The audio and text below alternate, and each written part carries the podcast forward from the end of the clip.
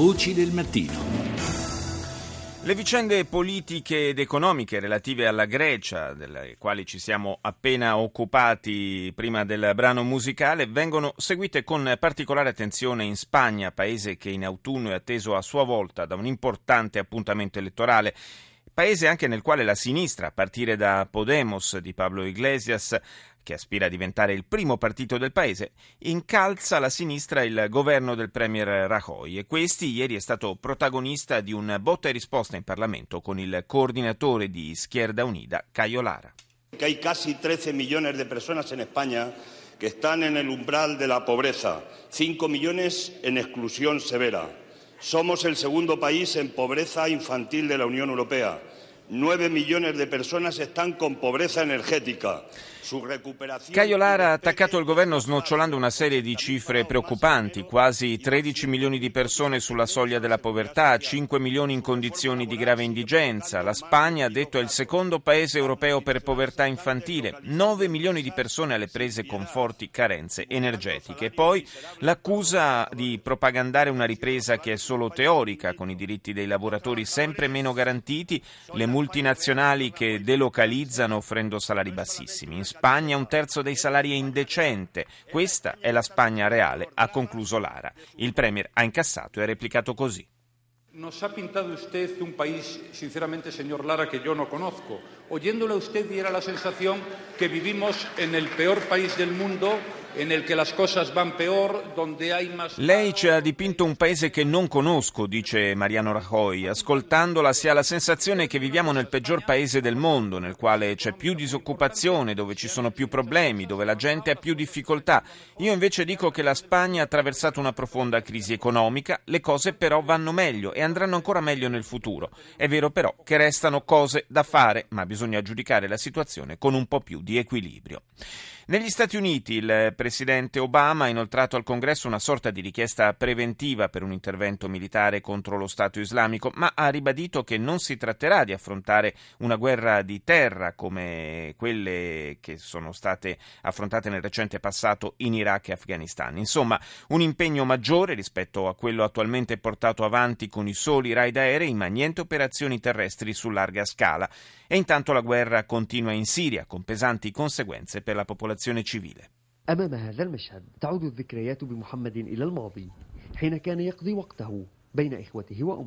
Quello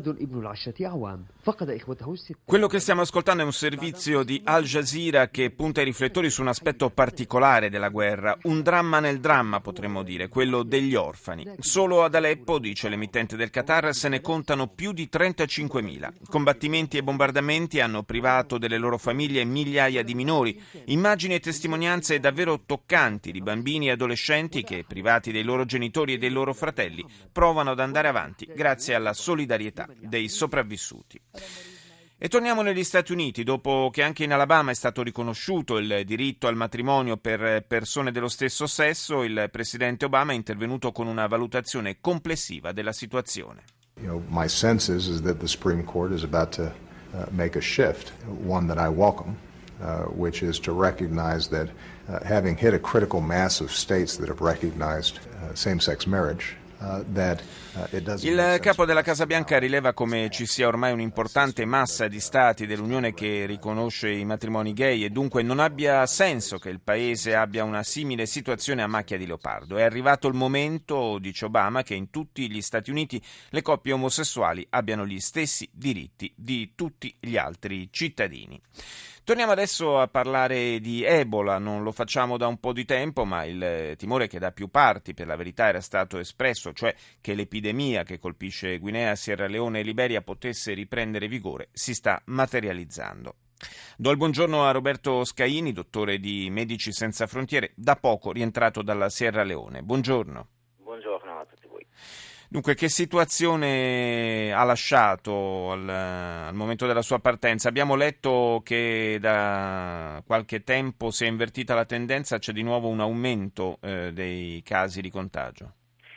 Sì, la situazione va senz'altro meglio rispetto a quello a cui abbiamo assistito solo pochi mesi fa, quindi si ha decisamente un calo del numero delle persone contagiate, però tuttora si si assistono a dei piccoli focolai sparsi un po' nei tre paesi che sono interessati dall'epidemia.